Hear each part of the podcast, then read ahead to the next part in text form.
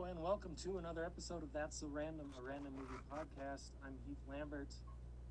I'm joined today, as I often am, by Chris Lambert, who at this point is practically Hello.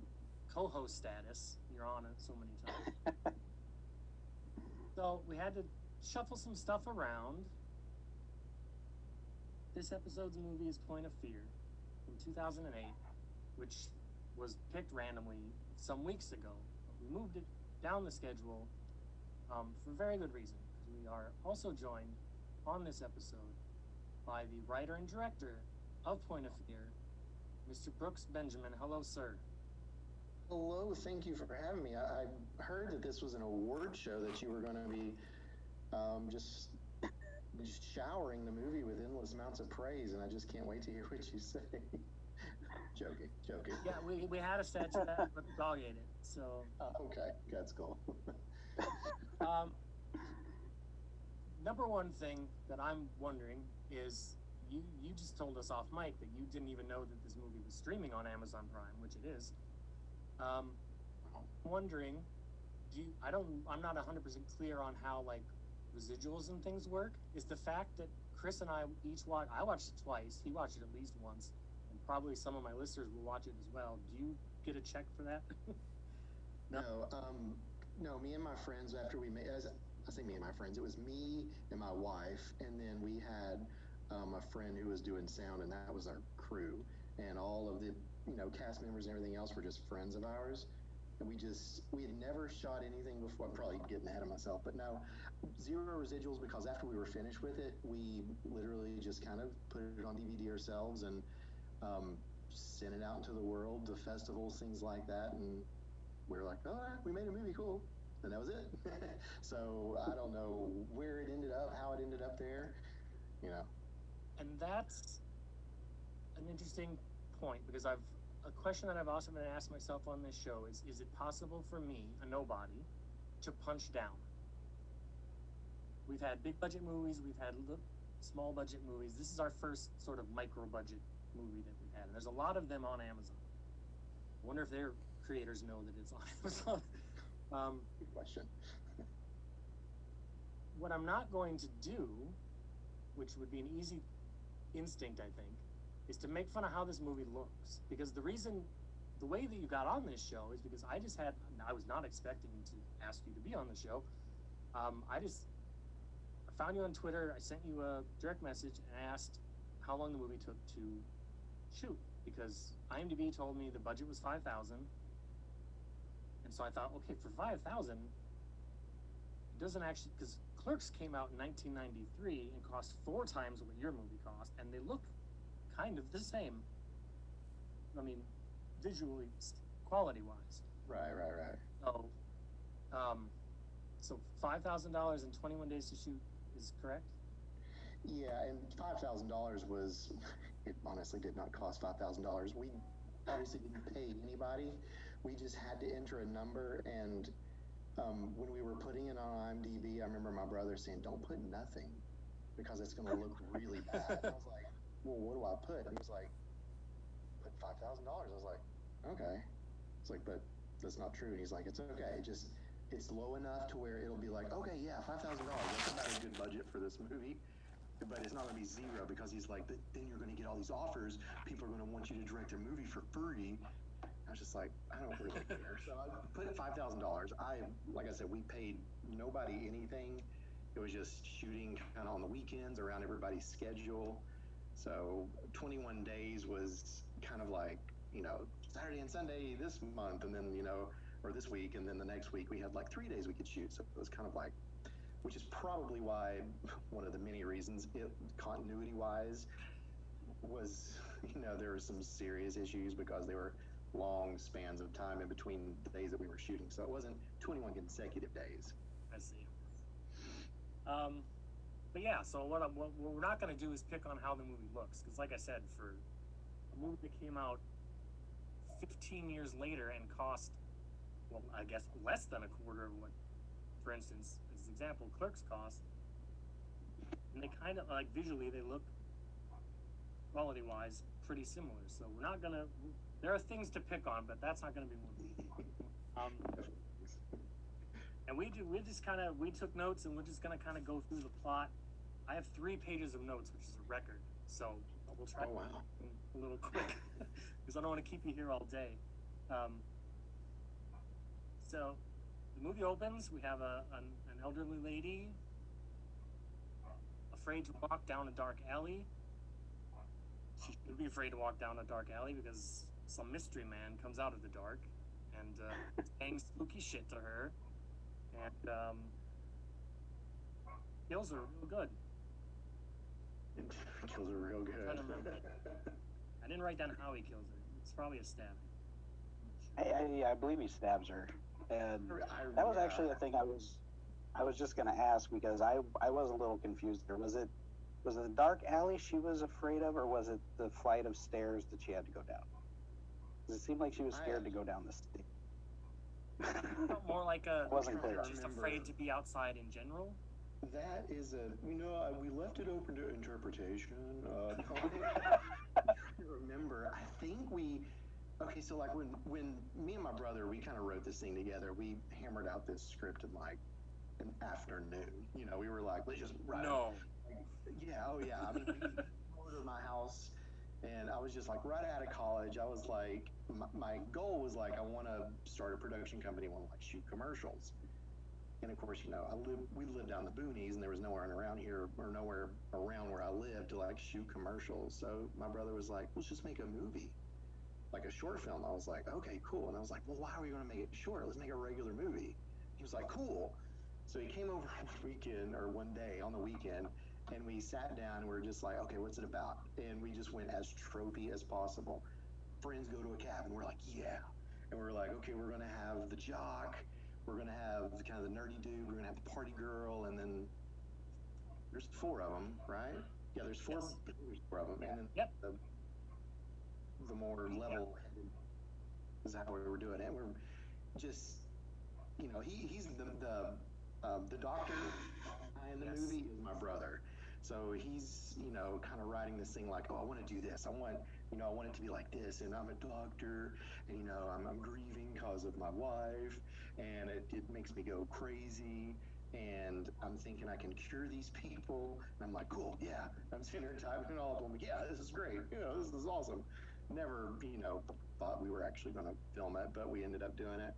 But um, yeah, the idea of like him taking people who had these phobias and like killing them with their phobias sounded really good in our heads, but translating it to screen didn't quite work. But yeah, I think she was like scared of the dark alley, probably. Okay. Being stairs. I don't know if like being scared of stairs is a thing. Probably. And actually, I, I did kind of like the idea of the the doctor killing them with the fears that he was supposed to be trying to cure them of. Because I I was thinking about it, I was like, I don't think I've seen that done before. That's that's a pretty original idea.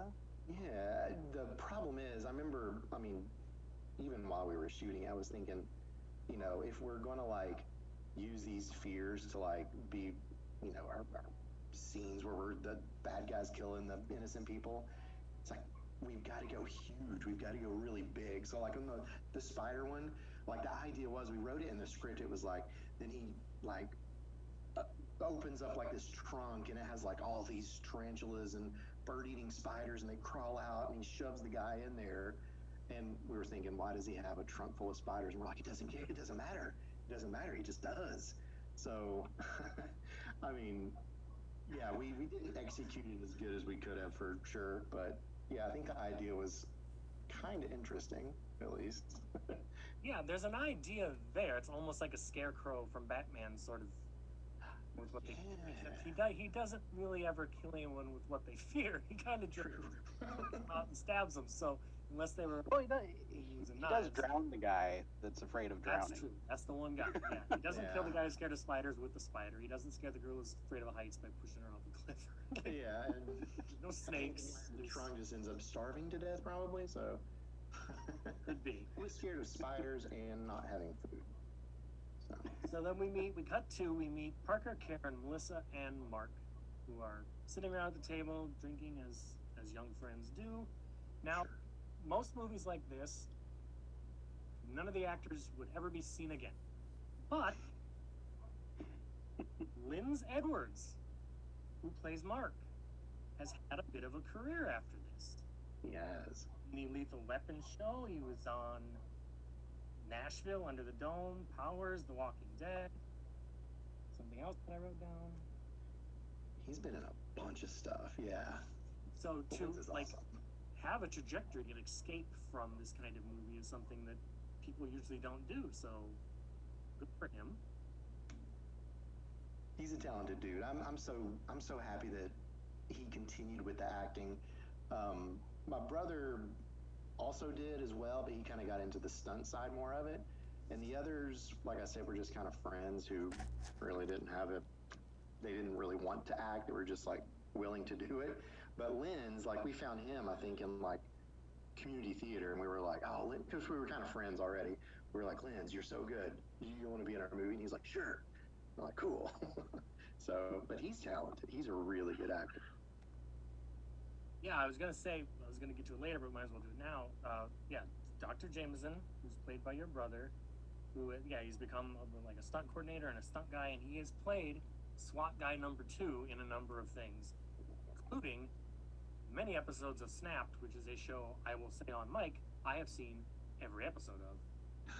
Despite there being like 28 seasons of that show, I have seen every single episode of Snapped. So I've probably seen your brother many, many times. Awesome. Um, we instantly know that Parker is that guy in the group of friends that why is anyone friends with him? He's such a douchebag. He's so unlikable. Everyone. He's sexist to the girls. He's saying, sh- I mean, and they're kind of in on it, but you know, he's saying nasty shit to the girls, Yeah. making fun of his male friend. He's the guy that like, why, why are we bringing him on our trip to the mountains, which is what they're there for. They're gearing up for. Yeah. They're going to drive into the mountains. Melissa is afraid of heights. Um, so there's some discussion about that. She kind of doesn't even want to go to the mountains. She's just kind of maybe thinking about just going with them and then just wandering around or sitting at the cabin and not doing much activities wise. So they drive to Point Pleasant, the little town where the presumably Point of Fear in the title comes from and they're in the little um, gas station, uh, five and dime, whatever you call it, I guess. And um, here's where we meet Dr. Jameson, fear doctor, as the newspaper that they find, um, and describes. They also read an article about the lady that we saw at the beginning getting killed. Now, this girl, this young blonde girl, spies Dr. Jameson from across the room. And I'm not.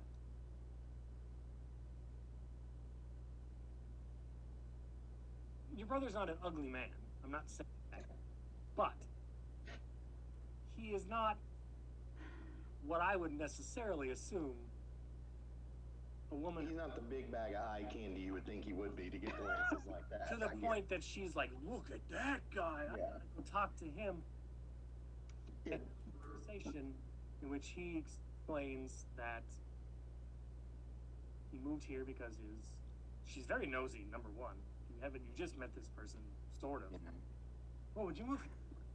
Well my wife and kid died and she says to her friends and i quote his wife and kid died that is so hot I don't remember any This girl has some issues. This is so funny. yeah not not bad for a small town doctor Did- My brother, remember, was helping me write this, and he's pretty much in charge of all the doctor parts. So I do you distinctly remember that when we're getting to the parts, like, oh, she notices me, and she thinks I'm. And I remember we having we're having a conversation. She's like, I'm gonna lose a lot of weight. I'm gonna get ripped, and she's gonna notice me, and she's gonna like really think I'm attractive. And I'm thinking, oh, okay, sure, why not? You know, I'm thinking it's just probably gonna work. So, yeah. But again, I he's not he's not a bad looking guy by any means. No, no. He's he's definitely dad bod a bit. Yeah. Like He's not even like Zac Efron dad bod, who would get glances for sure. like, your glances from me. Yeah, right? Um, there's also the sheriff there, the small town sheriff, who Oh my god, the sheriff. asshole immediately, but he knows this guy's whole story about his wife and kid dying, how he moved here and his practice, which at, late, at a later point in the movie he has no clue where this man lives. So I guess he didn't investigate that that much. Um, Hey, high quality uh, small town sheriff there. No, I love how he he immediately, with his first two lines, establishes himself as a giant asshole, and maintains that in every scene he has through the entire movie. Like there is no, like maybe these kids need help. Maybe there's something to this. He just immediately, as someone talks to him, just goes, "Hey, shut your fucking mouth." you know? I love that about him. I will say this too, like so much of this movie was ad libbed. Um, and uh, the story itself, you know, we typed up. Of course, our script was pretty bare bones. So when it came to shooting the scenes, especially these like group scenes where everybody's kind of feeding off one another, we rolled forever on those, and they were just kind of throwing things back and forth, which is I think probably why um, the dark-haired guy, I forget his name in the movie, but uh, the, the one who's like really irritating and unlikable. I think that's why he came like came off even more unlikable than what I thought he originally was because you know starting off we're kind of following the script a little bit and all of a sudden you know they're all friends and they're just kind of like one upping each other and me not knowing how to direct or how to you know do anything cinematically I'm just like with my camera like oh this is great I'm making a movie I don't know what I'm doing so um, but I will say this also: the sheriff of uh, that we used was a friend of my brother's, and he he was very unlikable, like 100%, like in real life. Um, so we, and I, I don't want to say this sounds so bad. I'm, I'm such a Pisces. I hate talking bad about anybody, but the reason that we used him is because he had owned this little like little deli in Oak Ridge, and my brother was like, "Hey, if we use him, he said he would like throw in some food for us whenever we shoot." And I was like, "Awesome, let's do it." So we used him. We got like a couple of sandwiches whenever we shot. Um, but gosh, he was he was rough. He was not, you know, I'm I'm a little bit more of like a shyer introvert, which doesn't seem to make a really good director.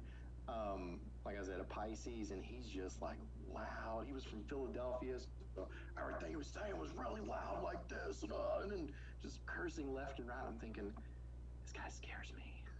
I'm gonna die. I'm not gonna finish this movie. He's gonna murder me. he got some free catering out of it, so That's true. Some free budget, sandwiches. that's what you need. we see Dr. Jameson at his uh, at his office doing immersion therapy with the spider guy. He's just got a spider crawling on this guy. Not paying too much attention. He's real distracted by stuff. So the spider's getting way further than it's supposed to, and the guy's kind of freaking out. Um, then we have our first flashback to his Dr. Jameson's son and this ventriloquist. Yeah, I guess it's a ventriloquist dummy, yeah. um, which will be very important later. But it's just a little scene at the, right there. Um, Parker further cementing what a douchebag he is. In the year of our Lord 2008, a Big Johnson T-shirt. which was banned from my high school in 1996. Like, Oh my gosh. so I don't even know where he got that shirt from or why he's wearing it. Good question. But that's exactly what you'd expect that guy to wear. So, Oh uh, my gosh. This is bringing back so many good memories. oh, good. Good memories. Um, our our gang of four goes on a hike. There's some discussion that uh, Mark likes Melissa, but has never had the balls to talk to her about it. Parker's egging him on to do so. They stop to take a picture on the side of a cliff, basically right at the edge of a cliff. And Parker's impatient and angry with how Mark wants to do it, so he goes and grabs the camera and takes a shitty picture, and then tosses the camera back to them an effort to catch it to stop it from breaking, which doesn't work as it breaks anyway. Uh, Melissa, who is scared of heights, falls with air falls down, and her feet sort of dangling off the cliff, and she loses her goddamn mind, as if a shark just walked in the room. Like she wasn't in a terrible amount of danger, but they save her. She's this helps her because uh, in the gas station, I kind of jumping around, but um, Mark had a discussion with Melissa, like, hey, if you're scared of heights, why don't you go see the fear doctor we read about? And she's like, I'm not gonna go see a shrink on my on our vacation. But now, at this point, now that she's just had this near accident, um, now she's a little more receptive to it. Um, let's see, they're in the cabin at night. There's a whispered discussion. I say whispered discussion between Mark and Parker about he's ever going to make a move on the list. She's right there. She is eight inches away from them, not asleep. So she's hearing this entire conversation. The little smile. Um, I feel like I'm talking right over you, Chris. Do you have something to say? No, I'm no, I'm I'm listening. You got very good notes this week, so I have so many notes this week.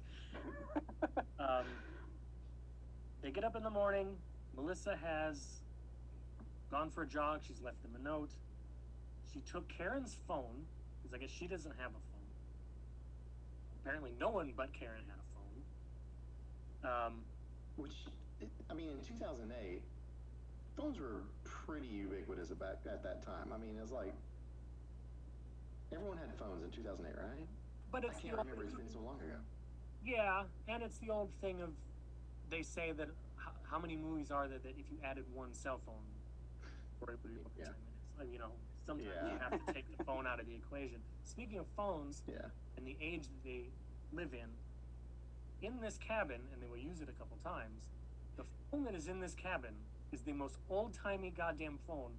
It's the, the hand cradle is you hold up to your ear, and then the mouthpiece is separate on the wall. An Andy Griffith phone. Yeah. Was that a working phone for real? yeah, that was that was the cabin belonged to um, the lead girl, uh, the dark hair girl. Um, I I remember her real name. I don't remember Melissa in the movie, but Austin yeah, Austin, yeah. was her uh, is her real name. But that was like her family's cabin in Gatlinburg, and she was just like, "Yeah, you can use this," and it was pretty cool because like half of the cabin was really rustic. Like the the paneling on the side was like that old fashioned like log cabin stuff, where you can see like the the grout or whatever they put in between it, and the other half was completely redone. So it was like really shiny, bright, kind of you know polished wood. So we used both things. I think Jameson's house or cabin or whatever he's using is just the back part of that cabin. So it's the exact same cabin. And then that one part in the rustic part, they had that phone. It was like that was their phone. And you could actually call on it. So when Mark's on the phone, that's actually my wife talking to him, like just like feeding him lines and he's just responding to it. So it was the phone. That's cool. Um, I'm curious. Was was the was the rest of the movie shot in Gatlinburg? It was shot. All the scenes in the wood were my mom's, the woods in my mom's like backyard. Like I said, we live out in the boonies, so we have a house and it's just woods, acres and acres of woods. Um, so all the wood stuff was just shot in the backyard. The scene where they're all in the the dining room that was my mom's house. Um, it was all shot in Roane County except for the cabin that was in Gatlinburg because we didn't I know was it was in that. I was curious because next month I am going snowboarding up in Gatlinburg. It'd be wild if I was like driving through. I was like, holy crap, that place was in the movie. I don't even remember where that cabin was. It was it was hard to get to. It wasn't like one of those rental cabins like you know, you big group of people can rent and they're really nice. This one was like a cabin that's just been in our family for a long time and they were slowly kind of like working on one end, redoing all of it to the other. So we caught them in when they were halfway through. So I don't. I couldn't take you to that cabin if you paid me a million dollars. Well, there it is. Somewhere. But Chris, I want you to stop lying. You're not going snowboarding. You're going on a sightseeing trip of the locations of Point of View. Okay. But the way people, I won't. the way people go to the Halloween house and the Nightmare Elm Street house, that's what you're doing. Lie to me. That's hilarious. Um, so Melissa's not going on it. Well, she jogs, but that's not her main purpose. She's going in secret to go see the fear doctor, Dr. Jameson. She comes in and sits down, is trying to tell him she's afraid of heights, and he's instantly. He looks at the picture over on over on the desk or whatever dresser of his wife and looks back at Grace, and she happens to put her arm behind her head in the exact same sort of pose, and the flip is switched. Switch is flipped. There we go. Um, and he starts calling her Grace, which is his dead wife's name. She's like, um. Okay. Well, actually, No. I, if I remember right, when she comes to the door, like, he answers the door, and as soon as he sees her, he goes, "Grace," and Yeah, she you're just right. kind of like doesn't even notice. Oh He's yeah. like, um, I'm, uh, are you the doctor? You know, it just rolls with it. But then he just he keeps doing it over and over again.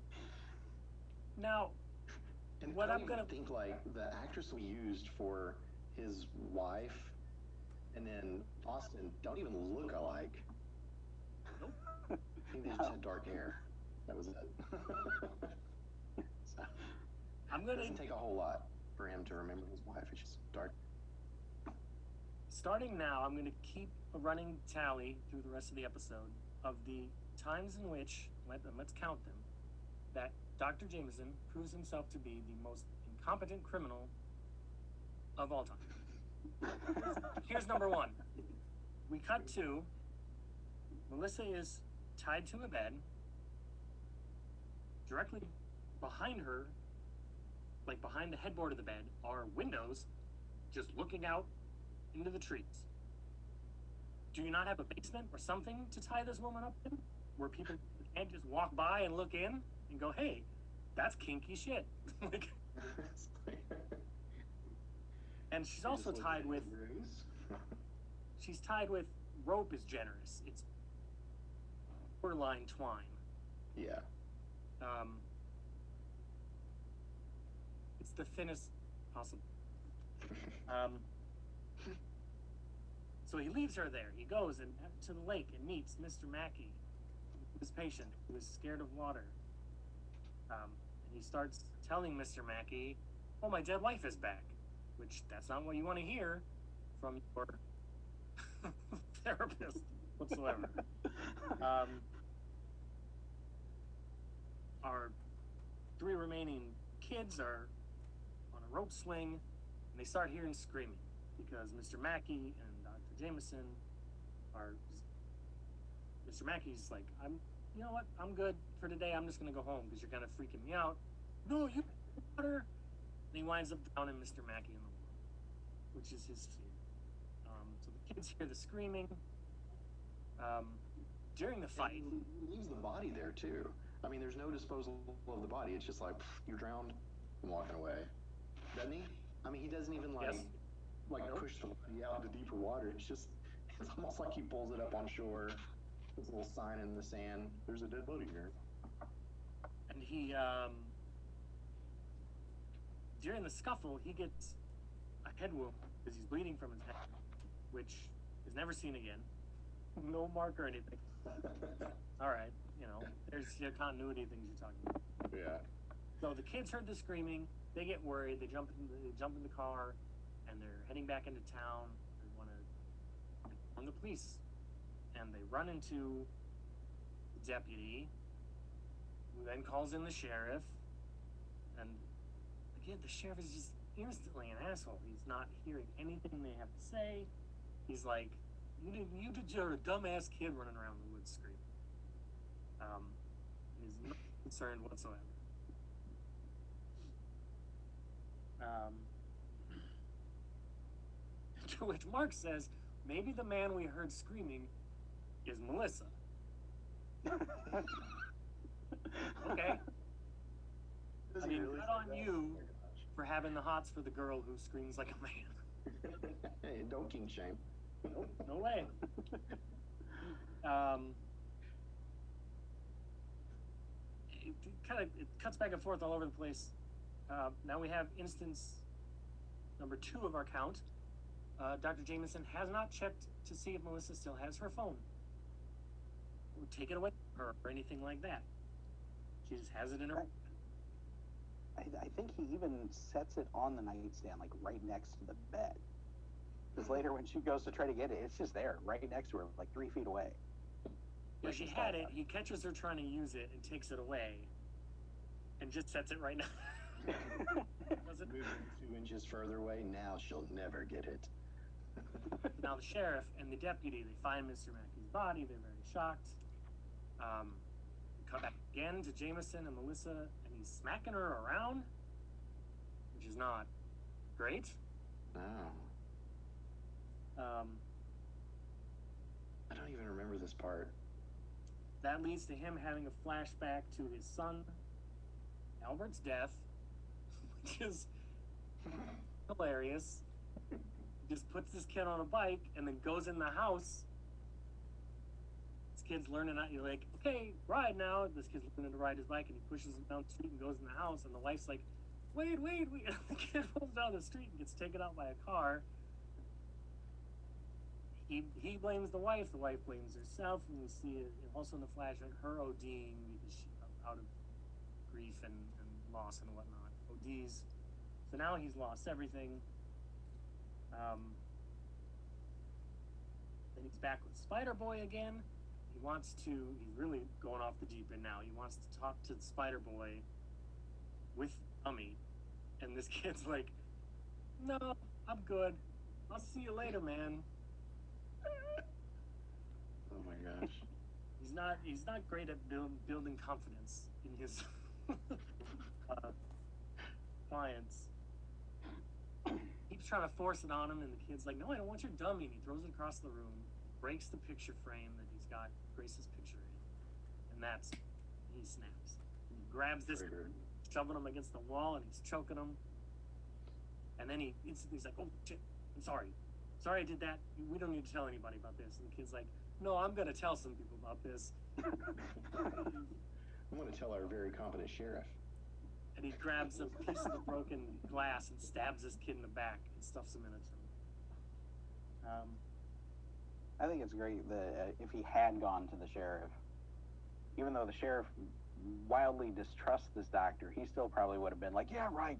Fuck out of here, you stupid kid." Probably. That never Yeah, happened. He, he could have walked there with the like piece of the knife or, or the glass sticking out of his back, and the sheriff would be like, "Oh, you did it to his mouth.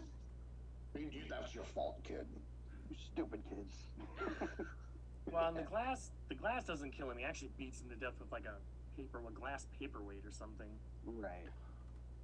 Which, okay, he is then called in to the sheriff's office to answer some questions about Mr. Mackey. We don't see the actual conversation, we just sort of see the end of it. Then we cut back to he has now decided, here's number three on our hit list of he is now only after the police have spoken to Mr. Mackey has he gone back to his house to clean up the bloody crime scene he just left. He didn't pick clean it up first. He waited until the car was You want and it then to soak into the towel for a little while before you clean it. You know, that's people don't know that. They just go right for the rags and the bleach. You really want it to marinate a little. That's how you get the flavor. While he's cleaning, here's point four. He misses the murder weapon, the bloody paperweight, and it's just laying under his desk. So he didn't clean very thoroughly. It's true. And that was the paperweight that my wife got me too. I remember my brother broke it because after he was like "Uh, uh," doing that, he like tossed it on the ground, and the guy's house that we were in, which is the sheriff, like it has that tile floor and it just cracked. And I remember thinking like, oh god, that was like a present my wife got, or my girlfriend at the time. Now she's my wife. She was like, that was my present. That was the present she got me. So I was really mad at my brother after that. Then uh, Karen announces to the boys that she's got a date with Dr. Jameson. At least that's what she calls it. She really means she's because she didn't ask this man for a date, but it's gonna go surprise him for a under the auspices of I'm here to see you about uh, this bullshit fear of snakes she made because she's got to get this guy alone. I guess. Um, but she hasn't gone there yet. Melissa almost escapes. He smacks her around again.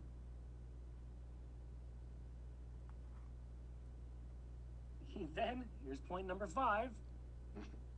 He calls Mark from Karen's phone, the phone that Melissa had. He calls Mark at he calls the cabin on the old timey phone to tell them Oh no, she's here and she's fine. She just can't come to the phone right now. What are you doing? What are you doing? I don't He know. actually uses the phrase "she's all tied up right now." Yeah, because he's a funny man. if you like, So we just can don't. Call, subtract two incompetent points and give him like five comedic points. don't call them at all. They're not even on. They don't even know that she went there. Yeah. I don't know what the She went purpose for a was. jog. Hey, he probably assumed, but Yeah, I think honestly we just really wanted to use that phone at least once because it was just so cool. We're like, oh, he calls her. It's like, yeah, that'll that'll make sense because this phone needs to be in the movie. I don't remember why we did that, but bad it writing. was probably probably to use the phrase "all tied up." That's probably it. yeah, to get that in there. We, But uh, Now, above the bed that he has Melissa tied up to, he has a wall of newspaper clippings, and there are so many. Like, I'm, wherever he came from, they must have been talk of the town because there are probably 30 different articles hanging on this wall between his wife ODing, him losing his practice, and the death of their son. So they were, there must have been nothing else going on in this. No, It was a very slow year. I was, yeah. He I- then I- I did notice at this point that his, his insanity kind of comes and goes. Because, like, if For he's got the he has clippings, he clearly knows what's happened to his family, but then he keeps reverting back to thinking that Grace is his wife, or that uh, Mel is his wife. Um, Dr. Jameson tells Melissa, for God's sakes, eat something. And then immediately, or no, immediately after, gagging her and tying her back up. Because he was trying to feed her earlier and she was kind of not having it. But now there's no food there. He's tied her back up and gagged her. And then as he's leaving the room, he says, for God's sakes, eat something. And leaves. Yeah, I, I, during this part, and I'm sorry, Brooks, this won't mean anything to you, but Heath, uh, every time he's referred to her as Grace, my brain um, wanted to make that his his wife Grace from Saved by Grace because I thought they would make a perfect psychotic couple. Oh, okay, yeah. Saved by Grace would be another episode we did on a really bad movie. Never seen Yeah. that. Um, Go you were talking about the like him kind of going in and out of his psychosis a little bit, and I remember having the conversation with my brother Jason, and we were like, you know, is he going to be like just unhinged all the time, or is he going to be like he knows that this isn't Grace, he just wants it to be? And then I remember we both came to the um, Secret Window had either recently come out or come out before, and we were Remember we had the conversation about Johnny Depp's character about how like whenever he begins to slip into this like state of delusion where he thinks he's beginning to see you know this guy the guy in the black hat he kind of like pops his neck and is kind of um, unhinges his jaw a little bit. And that's like the signal to the audience that he's beginning to like see things and hear things again. And i remember having the conversation like yeah that would be cool. Like there's like a, a thing that you do that shows the audience, oh no, he's like starting to get weird again. But I don't think we ever actually did that. It's a conversation we had, but never, never got executed. So I don't know. well, he sort of does something like that. He kind of holds his temple and squints his eyes, and then uh, yeah, it was in here. a weird uh, sort of music kicks in, that's just a gradually slower soundbite of people saying, "Oh my god." oh my god, oh my god, oh my god, and it's that's the signal. oh, I remember that piece of music. Yes. I'll probably put the clip, clip, little clip of that at the beginning of the episode so people know. Yes, do that. Pretty entertaining. Um, what do I have here? Talking to Albert. What does that mean, Chris? Oh, who was Albert? Was he? I don't know. I wrote my notes talking to Albert, but I don't know what that means. Uh, I don't know. From where we are, my notes go into talking about uh, Karen showing up, or is it Karen, blonde girl, showing up for Yes. their date slash session. Oh, Albert's just another, I think, patient of his that he's talking to. Um, Oh, that Karen comes and interrupts.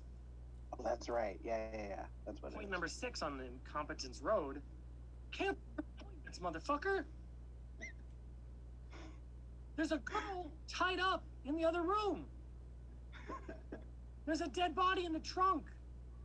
Stop people in your house. Is his house and his office the same place or not? Because they have, he and Melissa have a discussion where she's like, "Hey, it's cool that you, um, office is in your house. You don't even have to." But there are multiple times in the movie where he's going back and forth as if he's going from his house where Melissa is tied up to his office. Right. I I don't remember what we were trying to do there. I, honestly, I don't. Um, it would have made sense if we we wanted to like. I remember we did want to have the the parts where you know Melissa's trapped in like Steve. They get the sheriff. His name is Steve. We wanted to put it in his house because it's in the house, but he didn't have a basement like that. The area that he's doing the session on was his downstairs. Like there was no basement; it was just like a big open area. Um, so we had to use the cabin instead. But I cannot remember if we wanted to like make the audience think that Melissa is in the same place as his house.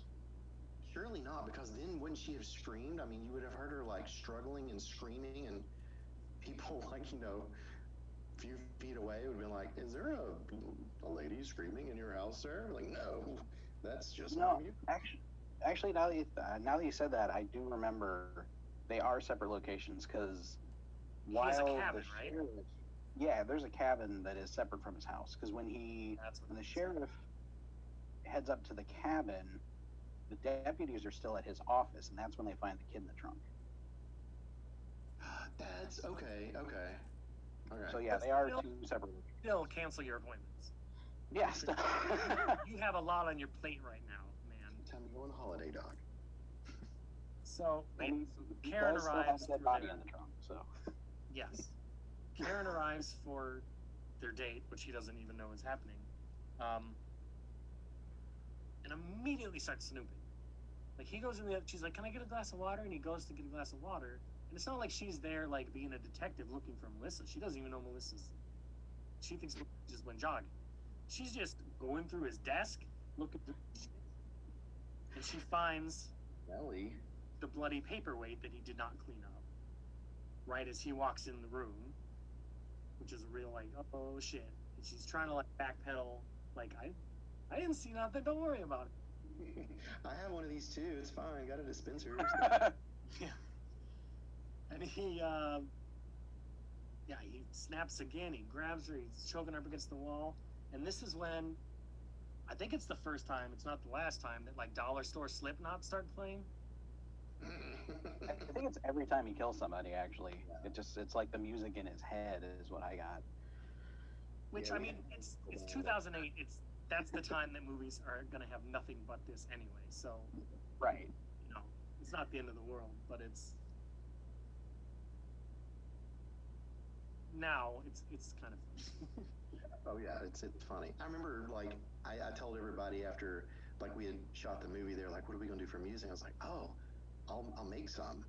Um, you know, I had like a little MIDI program on my computer. I was like, "I'll I'll compose it," and they're all like, "Okay." And I try my best to like compose some music, thinking like it's gonna sound really good, and it sounds so bad. I mean, it sounds like that really synthy MIDI strings, you know, the trumpets are just horrible and it sounds so electronic.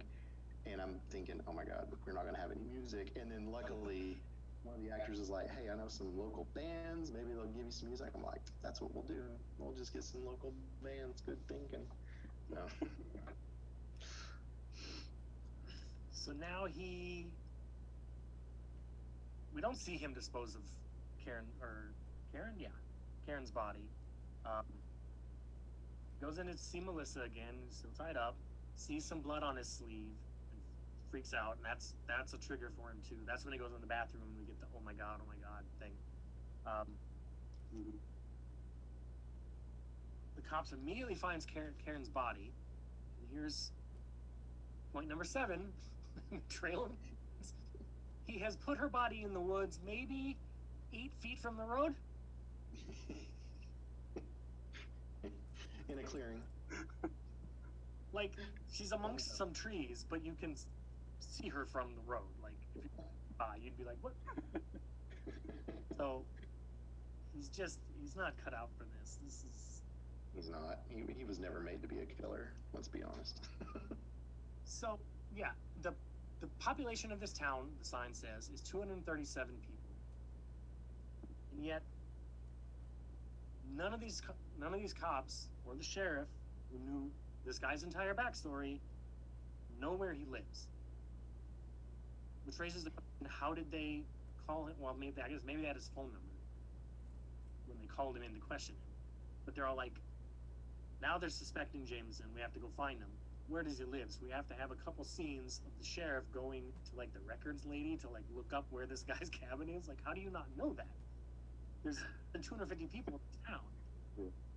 You're So the whole- it's a- sheriff. It's a big news story when this guy came to your town. How do you not know where he lives? He's a really good sheriff too. Oh, yeah, I don't. Yeah, I mean. I mean, is that an elected position? I think it's you know one of the good old boy type of promotion. No, I I think it was supposed to be like, wasn't he like an out of towner too?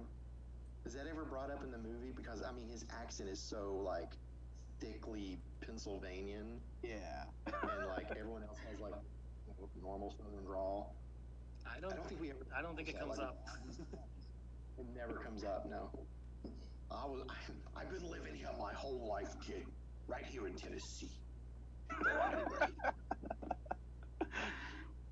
He um. had- had a At the records place, he learns that Jameson's real name is James Michaels, and that the reason Oh, that's right. closed was because he had he's already killed a patient when he took the immersion therapy too far. We don't get the details of what that was, but some something horrible happened.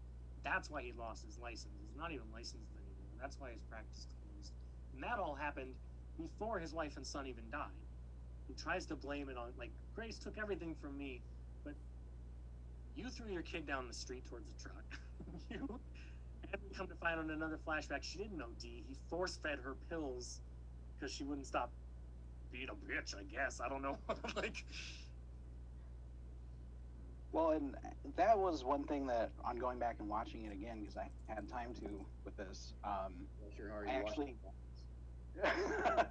but I actually did um, notice more things about his character and actually start to. I, I saw that there actually was some some thought put into this character and some depth written into him because he. I started thinking about how he is so not only crazy and psychotic, but he's so narcissistic in that you know his his methods work and if they're not working it's your fault and he not only lies to everyone about what happened to his family he's lying to himself. Because in the first flashback it's his wife outside with the kid when he gets hit by the car. He was just inside and the wife ODs and then we get the second set of flashbacks where he, he remembers what really happened. Oh, yeah. and it's like he he doesn't just lie to everyone. He's lying to himself. He has managed to in his head because of this narcissism convince himself that everything else is everyone else's fault and there, That's a good- there is there is a structure to the film. we, we get a reveal, and then the reveal is revealed to be not what we thought. Like, it's not, you know, there's Yeah. something there. It's not a complete waste of time. It's a very uh, weekend script. I will say that for sure. I mean, looking back on it, it's. I, I love the fact that I made a movie, you know, with my friends, but you know, it's it's cringy for sure. So But at this Uh, point in the story, I do, after giving praise, I've now done that. Um, I do have to joy to uh, throw in a criticism that I saw, and not a criticism, just a funny, a funny thing that I found was that he, at points in the movie, does seem to have like the Jason Voorhees teleportation. Uh, he's in one place and then he's in another place because like, like he leaves the cabin after killing her, dumps her body, goes or leaves his office dumps the body, goes back to the cabin. The cops are at his office, and then he's just back at the office and kills another sheriff. And then, like, two minutes later, he's back up at the cabin. they teach you that in psychiatry school. Um, so oh, cool. That's a good yeah, point. the, the the deputies get to his office. They find some boy in the trunk. Mark and Parker show up at the same time, and this lady cop is like, "Sure, come along with me while I investigate." My I friend was really have to Good enough. question her qualifications. She's just like, yes, I'm going to track down possible murder suspect. Come sit in my back seat. Welcome to. Anybody else? But, but Right stay, along. stay in the car. Here we Well, go. and when they open when they open this trunk and find Spider Boy, they act like. I mean, how long has he been in there? Maximum. I mean, time is real sketchy in this movie, but Mm. like a 48 day, hours tops. How long does it take a body to smell that?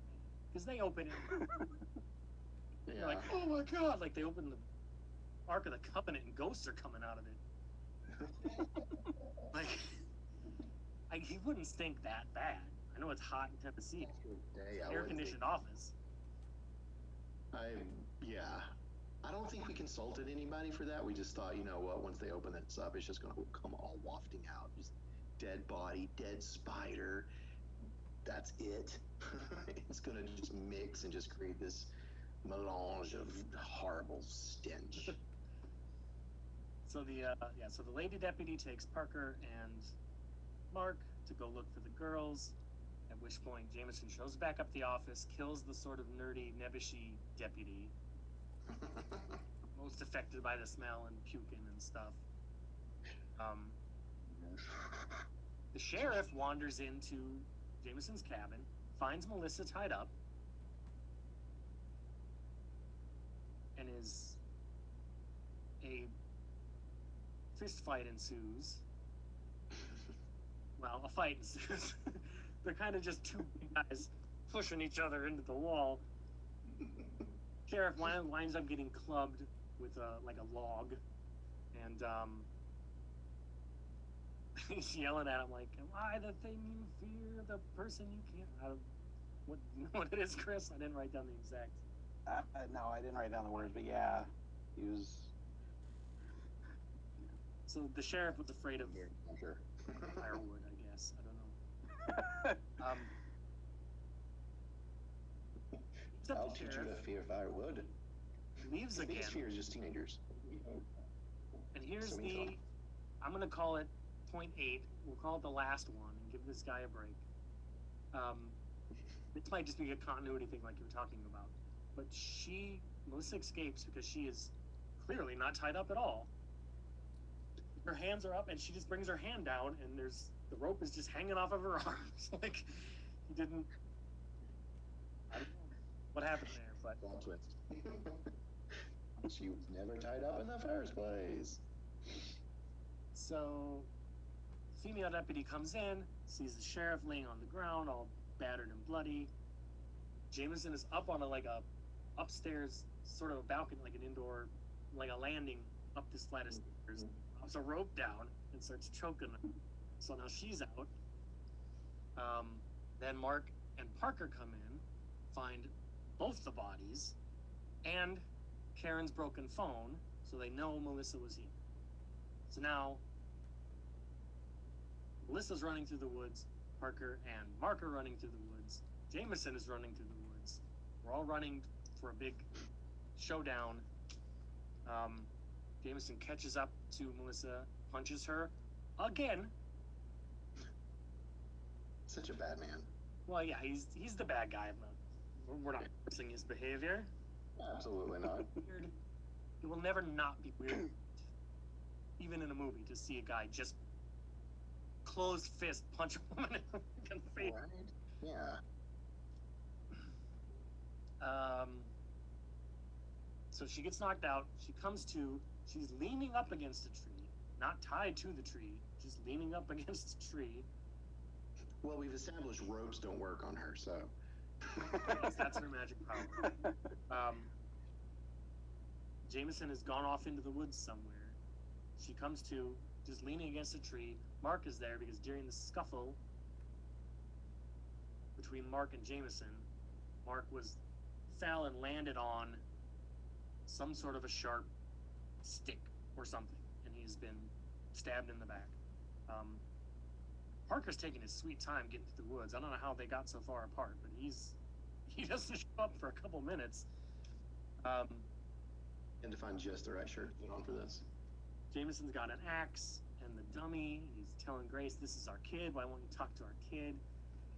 Don't you know? and he gets like a quick flash, like a like a quick flash of I don't know if it's Melissa dead or if it's Grace, but it, like a ghost girl, like a girl from the ring, kind of like a jump scare, sort of a quick flash that he kind of makes him pause. Yeah. In That was supposed to be Grace, his wife. I remember that part. Yeah. That's what that's my assumption. Um,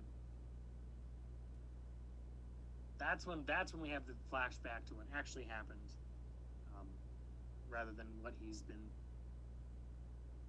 fictionalizing his own life about. Um, Parker has Parker took the pistol from the sheriff.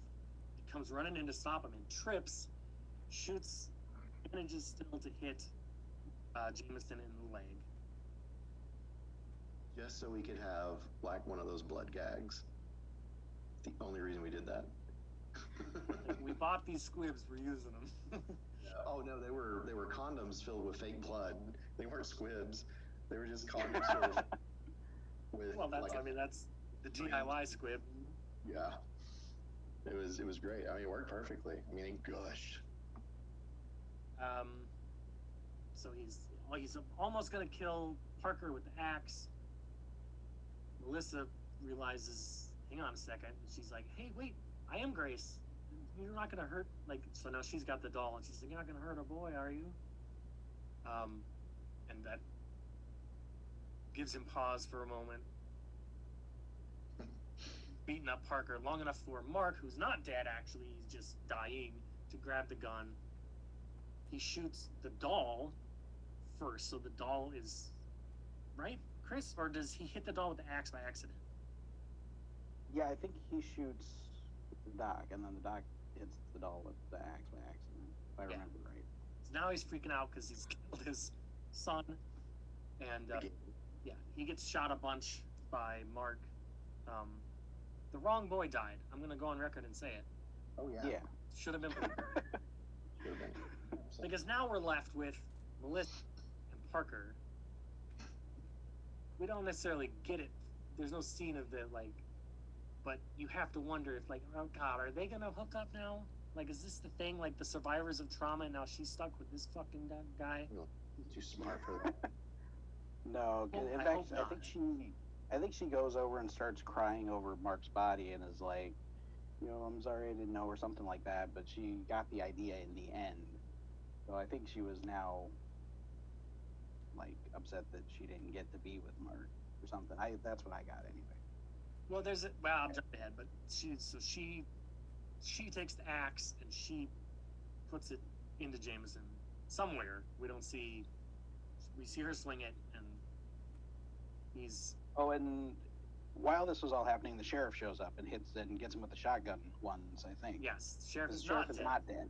He's just bleeding profusely from the head. and he was aiming for the teenagers. He was like, "Oh, sorry, Doc." you stupid kids, leave the doc alone. Uh, so then, yeah, then then that's that's when I get the sinking feeling that Parker and Melissa might get together because she's sitting in the back of the cop car, and he's doing his best to like, no, this isn't your fault. Like he's finally being like a good human being, like someone in a helpful manner. Take a lot more than that to redeem yourself, dude. The sheriff's like, okay, you guys are coming back up to the house with me so you can tell me what happened. And Parker says, Are you out of your mind? And the cop says, or the sheriff says, the last thing I ever want to hear a police officer say I've been out of my mind my whole fucking life. yeah. No, was, sir. That was a Steveism right there. That's I'm, I'm, and I'm not putting like I'm not blaming all of them. I mean, as the director, I should have stepped in and said like, "Hey, let's not do this." But again, I had no idea what I was doing as director. I literally thought to direct a movie, you're holding the camera. I didn't even know what a director of photography was. I thought the director was the one who held the camera and just aimed it at people while they did their thing. So yeah, totally my fault. no, it's not even it's not even that it's a terrible line. It's just a terrible line for a officer of the law to say. Well, I don't think little line in that movie that he, you want to think like, yeah, yeah, that's that's what I want to hear him say. No, 100%. Because instead of going back to the cabin, they go back over to the crime scene where, where Mark's body is, and Jameson's body is gone. And the sheriff's immediate reaction is to start cussing these kids out again. You piece of shit, kid! Oh my god! Like, what did they do? It's not their fault. Okay? Literally save the day. But Jameson has escaped. He has left some sort of a note for Melissa that says, Face your fear, that he's written in yeah, on the back of the picture. excrement? I don't know. Probably blood. Really, you really had some blood. balls to do a sequel setup, my friend. Oh, Like that's putting some horses before carts. Oh, absolutely. Well, you know, immediately when we were writing the script, we thought like, you know, how's it going to end? And we both thought it's going to, just like every single Friday the 13th, you know, movie out there, it ends with this like, oh, it's not over moment where there could be a possible another one. And of course, you know, we obviously never talked about that. But yeah, And there's a lot of I didn't there's a lot of once Jameson gets shot, there's a it turns to black and white except for the blood is red. So you made an artistic choice. You went and there's a lot of slow mo comes in. But that's it. That's the movie. We've gone through. We've made fun of it. a lot of um, yeah, chasing people. And Not punching. not the worst movie we've watched for this podcast. No, honestly, Honest to God, it's not. to be honest, I think it was better than Savage Planet.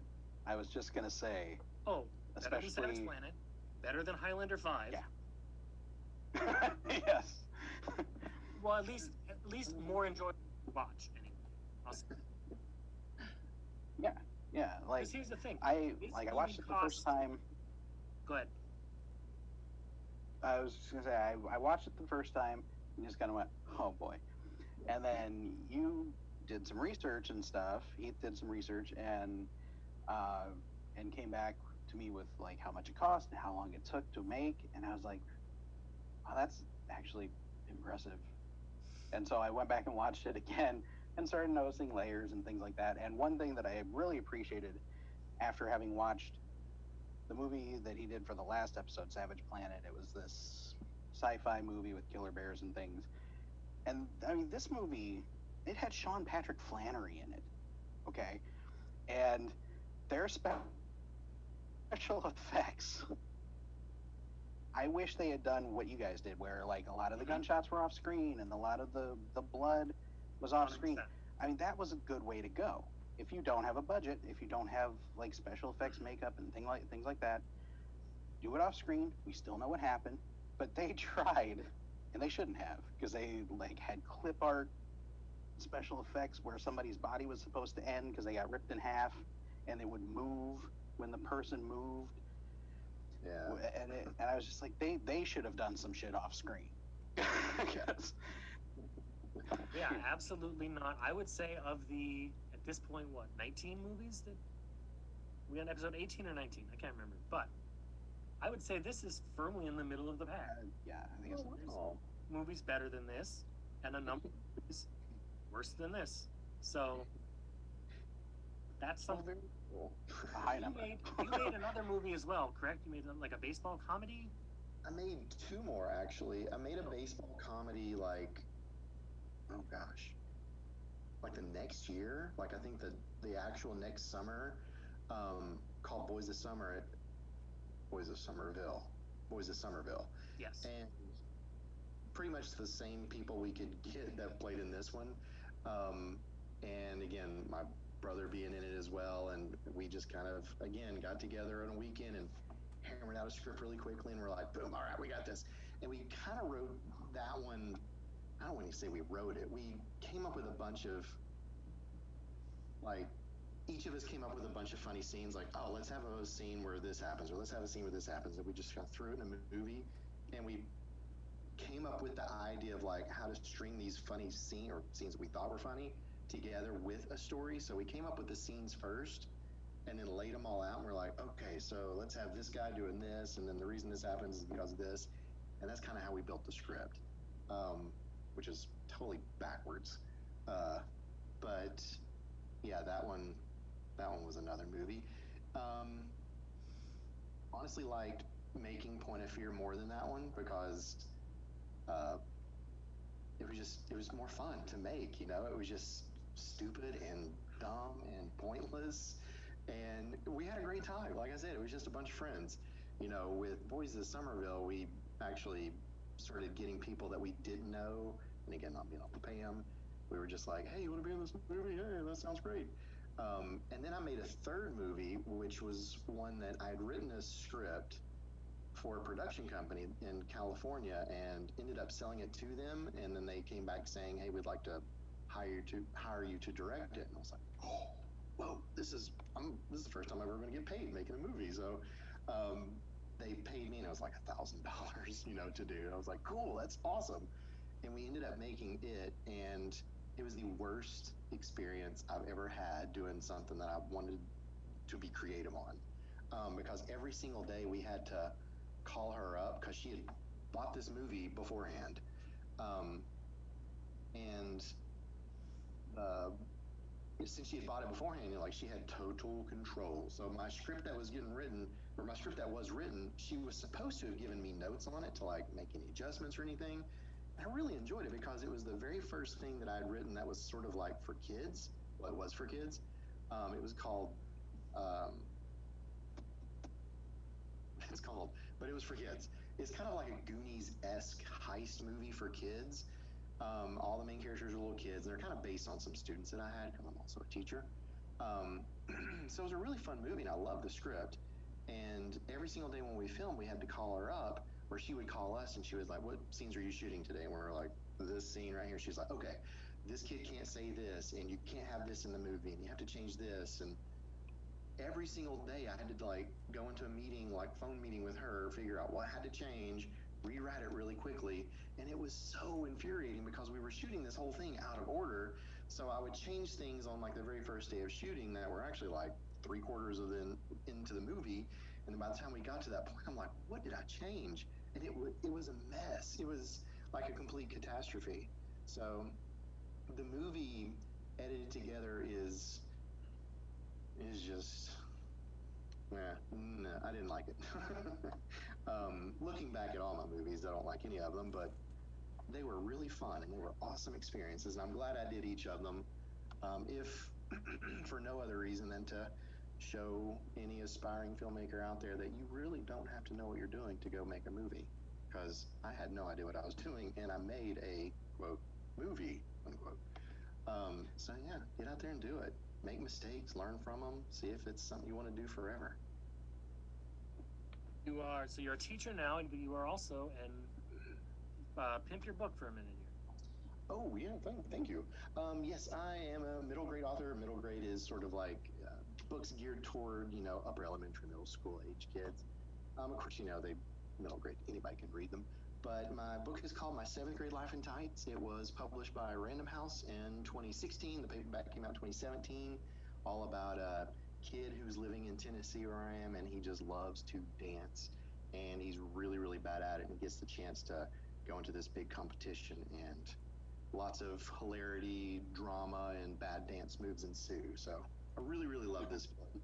Um, and I've got more coming out later on. I'm um, just this year, like 2021, um, I've got five books that are with editors that are going to be with editors right or sometime during this week. So five books was called Being on Sub, which means fingers crossed, hopefully all of them will end up coming out within the next couple of years or so, but I'm not holding my breath. So yeah, my seventh grade Life in Tights is my debut novel and hopefully more will come soon.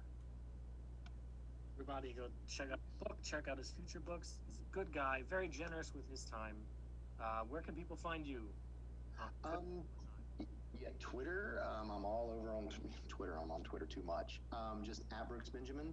Um, I I'm not on Facebook. Uh, I got Instagram. It sounds really pretentious. It's the Brooks Benjamin, just because Brooks Benjamin was already taken, and uh, the guy never posts. So if you just do at Brooks Benjamin on Instagram, it goes to some other guy. It's not me. So I had to be, you know, just pick something else. Uh, in retrospect, I wish I did author Brooks Benjamin because that would have been a little bit better, but ended up being the Brooks Benjamin. Um, and I also have a website, brooksbenjamin.com. It's got some information, a little bit about me, my books, upcoming projects, things like that, and uh, contact me page. and nothing about your movies.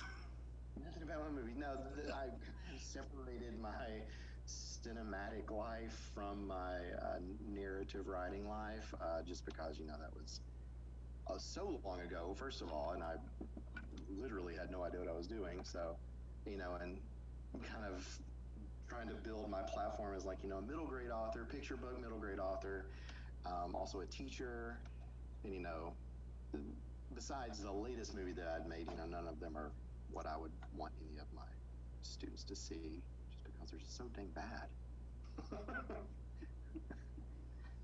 well, sir, thank you very much for your time. This was a, a lot of fun. Um, Thank you for having me. This was awesome. This was really, really cool. I, I really enjoyed not just sitting here and talking about a movie, but actually having insight into the movie we watched. I, I hope that maybe in the future we get to do this again with somebody, but uh, if not, this was a, a one of a kind experience. I'm glad we got to do it. Thank you, sir. Well, thank you for having me. This was really, really fun. yeah, and it's a reminder that nobody, with the exception maybe of Uwe Boll and the fine people at Troma Films, sets out to make a bad movie. You know, it's a labor of love. They're doing something that they want to do, and however it turns out, cut them some slack. Because I've never made a movie, so I, I'd have some balls to bust your balls because you did something I've never done three times. So Well, you could, you could easily do it. I tell people the only difference between like either writing a book or making a movie, the only difference between me and them is I just made the time to do it. That's it. That's you know, I sit down, hammer out some words, get some editors, critique partners. That's all it takes. And a, and a good story. Which is where I went wrong with, you know, my first two movies. We really had no story. So I've learned and that story is actually really important, according to people who enjoy books and movies. we wound up enjoying them. Well, Now's the time. sure. Now's the time in the episode when ordinarily I would push the magic button to select our movie for next week, but because we pushed this down the schedule a little bit, last week's episode we already did that. So again, next week's episode is Let's Kill Grandpa This Christmas, which is available on Tubi for anyone if that's the homework you would like to do for next week. Um, I think that'll do it for us. I'm at Heath Lambert 78 on Twitter. The podcast that's so random P2 at that's so random P2. Um, send emails, questions, letters, complaints, all of that to our email address at that's so random pod at gmail.com. And uh, that'll do it for me. Any final words? Anyone else? Uh, if, if anyone cares or is interested, I can be found on Instagram at at, at Project Nerd Shirt. Uh, Twitter nerd underscore shirt. I think is what I have. I don't really pay attention. And uh, yeah, that's about it. All right, I think that'll do it for this week. Big thanks to Brooks Benjamin, Absolutely. Chris Lambert. I'll see you next week for a movie that, honest, I've already watched it. Honestly, worse than this movie. I, I'm about halfway through. And everything that it like stands for and whatnot. It's like someone took incel Reddit and put it in a blender and made a movie out of it. Oh. So you got that one beat. Ooh, that's bad. Anyway, thank you, sir. Thanks, everybody. Have a good week.